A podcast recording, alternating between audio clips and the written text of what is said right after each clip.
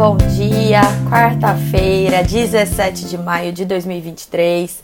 Sejam todos bem-vindos ao Minuto Megawatt, seu café da manhã energético transmitido todos os dias ao vivo no Instagram às 9 e na sequência disponível como podcast no seu streaming de áudio favorito, além do aplicativo da Megawatt, como eu sempre digo. Depois que você terminar nossa live, vai lá e baixa para você ter as informações na palma da sua mão. Sou Camila Maia, jornalista da Megawatt. Nosso boletim de hoje tem muita novidade, principalmente aí do mundo do óleo e gás. Ontem a Petrobras anunciou a nova estratégia comercial para os preços de energia. A gente falou sobre isso aqui, mas hoje a gente tem repercussões para discutir. A gente tem mais um feito muito que era muito esperado pelo governo, que foi a criação do grupo de trabalho do programa Gás para entregar, saiu para empregar, saiu hoje cedo tem a finalidade aí de subsidiar o Conselho Nacional de Política Energética, o CNPE, na né, elaboração das políticas de gás. A gente tem novidade no mundo do hidrogênio verde, expectativa para o leilão de reserva de capacidade, geração distribuída, é muito assunto. É, Petrobras, então, ontem a gente falou aqui né, sobre o, o anúncio que a companhia fez no início da manhã, sobre a criação de uma estratégia de preços uma estratégia comercial de preços em substituição àquela obrigação de seguir a paridade com os preços de importação, o chamado PPI. É, depois do, do nosso Minuto Megawatt de ontem, o presidente da Petrobras, o Jean Paul Prates, e o Alexandre Silveira, o ministro de Minas e Energia, eles deram é, entrevista a respeito, fa deram, falaram bastante ao longo do dia, né? E a, na B3 as ações da Petrobras tiveram as maiores altas do dia, a despeito de um certo desânimo de especialistas. Então a gente vai explicar o que, que aconteceu, porque que o mercado gostou, mas não gostou da, da notícia, né? A Petrobras ela foi taxativa de que se trata de uma estratégia comercial de preços e não uma política pública, já que política pública é uma atribuição do governo e a Petrobras é uma empresa. É, o presidente da Petrobras, o Jean Paul Prats, ele falou que a referência dos preços internacionais não será desconsiderada, mas a empresa vai colocar na equação também outras questões como as suas vantagens competitivas e a questão da alternativa para o cliente. É, a, o intuito é não perder cliente, mas também não perder rentabilidade. Então, o Jean Paul falou que eles têm uma banda ali que eles podem atuar, né, mexendo nos preços, é, então ela vai ter preços diferentes praticados em, nas regiões do Brasil. É, perto de refinaria e de centro de distribuição vai ser mais baixo, né? Tende a ser mais baixo é, do que em relação ao combustível que for importado. É, porque o que, que aconteceu? Com o PPI, mesmo que a Petrobras fosse vender combustível para uma distribuidora do lado de uma refinaria, ela não podia dar um desconto em relação ao preço de importação. Então ela podia perder o negócio por isso. De repente era um ótimo cliente, é, super bom, que ela queria muito ter. O importador ia lá, dava um descontinho para poder garantir esse cliente, né? Puxava a margem de outro lugar. E a Petrobras não podia fazer isso porque ela era engessada dentro do PPI. E agora ela tem a flexibilidade para dar um desconto, cobrar um preço mais competitivo, né? Sem perder a rentabilidade. Esse é o compromisso da Petrobras com os investidores, né? Os analistas de mercado, em maioria, respiraram aliviados porque a expectativa era de uma medida bem intervencionista, até pelo trauma que existe dos governos passados do PT, quando a Petrobras ela realmente subsidiava o combustível. Ela importava a um preço e vendia a um preço menor no Brasil e absorvia essa perda, destruindo o seu valor. É, como a Petrobras ela tá numa ponta da cadeia, vendendo combustível para o distribuidor, as margens são restritas, ainda rola, né, até chegar ali na bomba. É, a expectativa é que o anúncio nem tenha um reflexo tão grande assim na bomba de combustível, é, mas a gente tem que entender o problema é o quê? Não existe transparência nessa política, a gente não tem uma previsibilidade de qual que é o preço. A referência internacional continua, mas complicou um pouco a vista aí de quem faz a análise, né, os modelos, de entender, de ter uma previsibilidade desses preços. É, o problema tá nessa questão da previsibilidade e no fato de que o governo vendeu esse anúncio como uma política pública. O ministro de Minas e Energia, o Alexandre Silveira e o presidente Luiz Inácio Lula da Silva comemoraram muito o brasileira, abrasileiramento dos preços de combustíveis no Brasil. Então fica uma dúvida Se os combustíveis, é, os preços dispararem, os preços do petróleo dispararem no exterior, como aconteceu no começo do ano passado com a invasão da Ucrânia pela Rússia, a Petrobras vai praticar concorrência desleal? É, o momento até agora tem sido favorável ao governo. O petróleo está numa tendência de desvalorização desde o começo do ano. Então, é, isso tem ajudado aí na, na, nessa questão, nessa, nessa questão que é tão polêmica, né? Agora, se é num cenário em que o preço dispare lá fora, se a Petrobras vender o preço abaixo aqui no Brasil, é, haverá importadores privados dispostos a trazer o combustível? A Petrobras vai trazer esse combustível? Vai vender com o PPI? Vai ter prejuízo? O governo vai executar uma política pública para garantir o abastecimento em, nesses cenários? Ou vai usar a Petrobras para isso, né? Então, é, essas são as questões que ficam, até pelo trauma da Petrobras. É, o mercado falou muito da questão da falta de transparência dessa estratégia de preços por conta disso. Porque se fosse uma empresa privada, é, seria normal. Mas no caso da Petrobras, sempre os fantasmas da intervenção estatal é, assustam, né? Prevalecem. Então, fica essa pulga atrás da orelha. Até o presidente da COSAN ontem fez uma teleconferência é, sobre os resultados da companhia e o Luiz Henrique Guimarães ele falou que realmente era isso que eles estavam esperando, uma estratégia comercial, beleza, não tem baque nenhum ali para no caso da, da Raizen, né, distribuidora de combustíveis do grupo, é, com relação à Petrobras. Problema do mercado está mesmo nessa questão de desconfiar desse compromisso com a rentabilidade e de saber o que, que vai acontecer nos cenários adversos. E aí a gente tem outra questão importante também que entra na equação, que a Petrobras antigamente ela era monopolista no refino, mas hoje ela responde por 60% mais ou menos do mercado. O resto tá com importadores e com refinadores privados. E aí a, a estratégia da empresa é aumentar a fatia de mercado como? É, ela vai importar mais? Ela vai suprir o mercado como? Ontem, o ministro Alexandre Silveira, numa das entrevistas que ele deu, ele falou na possibilidade de recompra das refinarias. É, e hoje o Conselho Nacional de Política Energética, o CNPE, publicou uma resolução revogando uma outra resolução que criava as diretrizes para a promoção da livre concorrência da atividade no refino no Brasil. O presidente da Petrobras, o Jean Paul Prats, ontem também falou sobre isso. Ele falou que a, o PPI ele foi um teste para a sociedade depois da Lava Jato, obrigava todo mundo a ver o Brasil como um país sem refinaria e sem produção de petróleo e que não é, ele até fazia sentido nesse cenário, né, no mercado aberto com livre concorrência e a Petrobras fora do refino. Porque aí nessa, dessa forma o PPI praticado pela Petrobras, ele dava uma garantia para aquele privado que queria entrar no segmento de que, opa, não haveria concorrência desleal ali no negócio. Mas aparentemente a estratégia do governo hoje é distinta, é concentrar tudo novamente nas mãos da Petrobras. Então a gente tem que ficar atento a esses desdobramentos. E aí tem uma questão adicional que também é muito relevante, que é, vale a pena a gente investir em novas refinarias no Brasil, considerando o cenário de transição energética?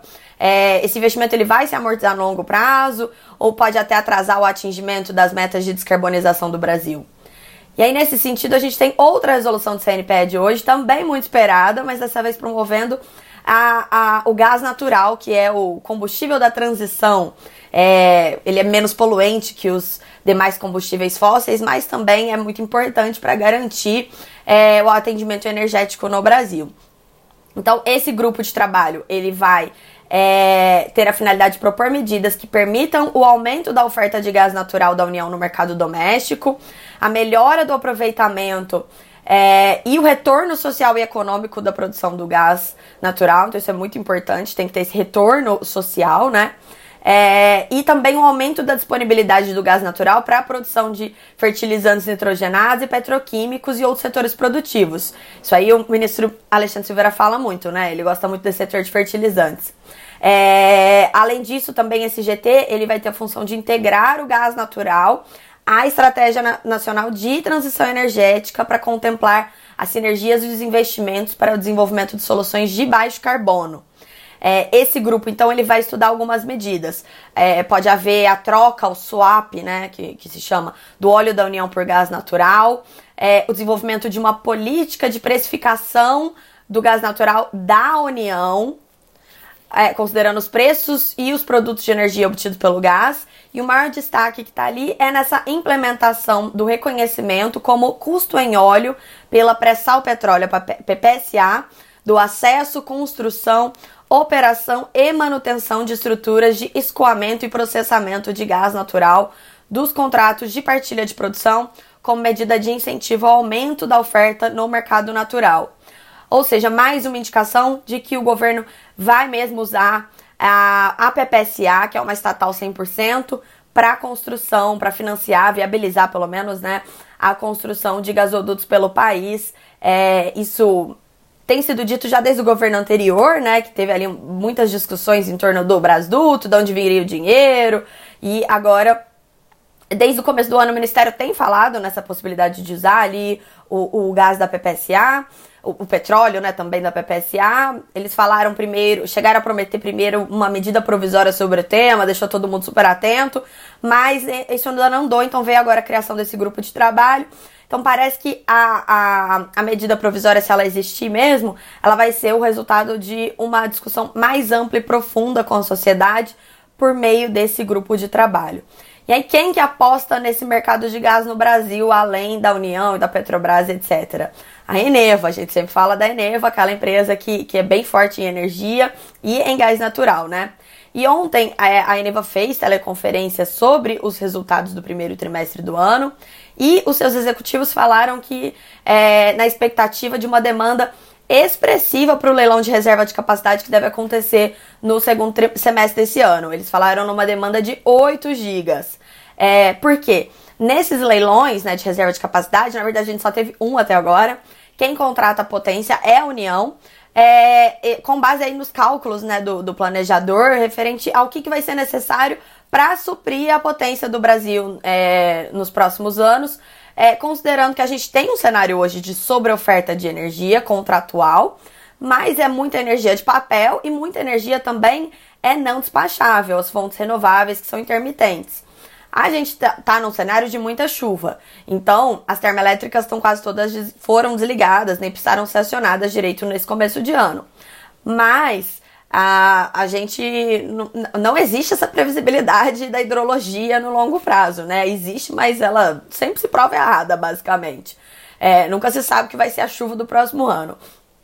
E é, quando tem crise hídrica, a gente tem o que? O acionamento das termoelétricas mais caras do sistema. Os contratos dessas termoelétricas mais caras, eles foram assinados lá atrás depois do racionamento de 2001, no contexto do, do, PPT, o Programa Prioritário de Termoelétricas. E elas são mais caras, são mais poluentes. E o que, que vai acontecer? Os contratos dessas usinas estão vencendo entre esse ano e 2028. Bom, vai ter uma saída aí, a CCE estima uma saída de quase 6 gigas e meio médios em termoelétricas. Então, a Eneva aposta nessa contratação expressiva no leilão de reserva de capacidade, justamente para suprir o buraco que vai ser deixado por essas usinas que vão vencer. A, a empresa ela acredita que mesmo se esse leilão for tecnologicamente neutro, não fizer distinção de fonte, mas sim de atributo, é, a fonte termoelétrica ainda assim vai ser mais competitiva do que a hídrica, pela questão da confiabilidade da energia, né? Então, a Eneva aposta aí na contratação de novos projetos nesse certame.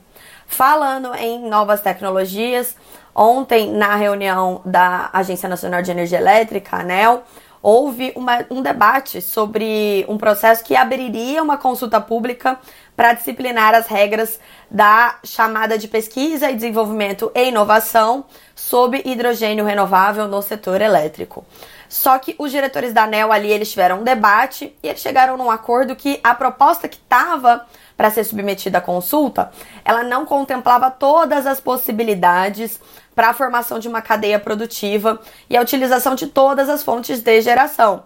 E aí o diretor Elvio Guerra, que era o relator do processo, ele tirou ele da pauta e disse que iria retomar com o tema para a área técnica para analisar as contribuições é, que os colegas né, da, da diretoria fizeram e, e quando a consulta pública for aberta, que ela seja já com uma visão mais clara do que a ANEL pretende obter em termos de projeto. Então, a questão do hidrogênio ficou um pouco adiada, mas a boa notícia é que deve abranger mais tecnologias do que o que estava previsto antes. Na nossa agenda de hoje, a gente tem um dos destaques, é uma audiência pública na Comissão de Minas e Energia da Câmara dos Deputados. É, prevista para as 10, que vai é, discutir a regulamentação da ANEL sobre a Lei 14.300, conhecida como Marco Legal da Geração Distribuída. É, os deputados alegam que as regras que foram. A regulamentação da ANEL em cima da lei. Ela extrapolou a lei, ela impôs cobranças adicionais aos pequenos consumidores e produtores, né? Prejudicando aí e aumentando o prazo de retorno dos investimentos. E não vai ter ministro, não vai ter ministério, pelo menos tudo indica que na programação ali que tá, né, na Câmara, quem vai representar ali a, a ANEL vai ser o, o superintendente de regulação dos serviços de transmissão e distribuição, Carlos Matar, e vão ter também representantes aí da AB Solar, da Beólica e da Brad, né, as associações de energia solar fotovoltaica, eólica e das distribuidoras de energia. A agenda do ministro, hoje temos a agenda do ministro.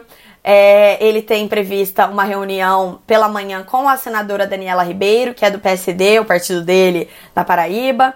E à noite ele tem uma entrevista ao programa A Voz do Brasil. É, hoje também rola o segundo dia do Greener Summit, aquele evento da área de geração solar que começou ontem, então a gente deve ter notícias né, sobre GD solar ao longo do dia. E o nosso dia ainda vai muito longe, a gente tem ainda a perspectiva de votação da nova regra fiscal, efeitos potenciais em toda a economia, inclusive no setor. Então, a minha dica é: fiquem de olho na Megawatt para mais notícias e não deixem de baixar o nosso aplicativo para ter as notícias quentinhas na palma da sua mão. Eu fico por aqui e até a próxima, pessoal. Tchau, tchau.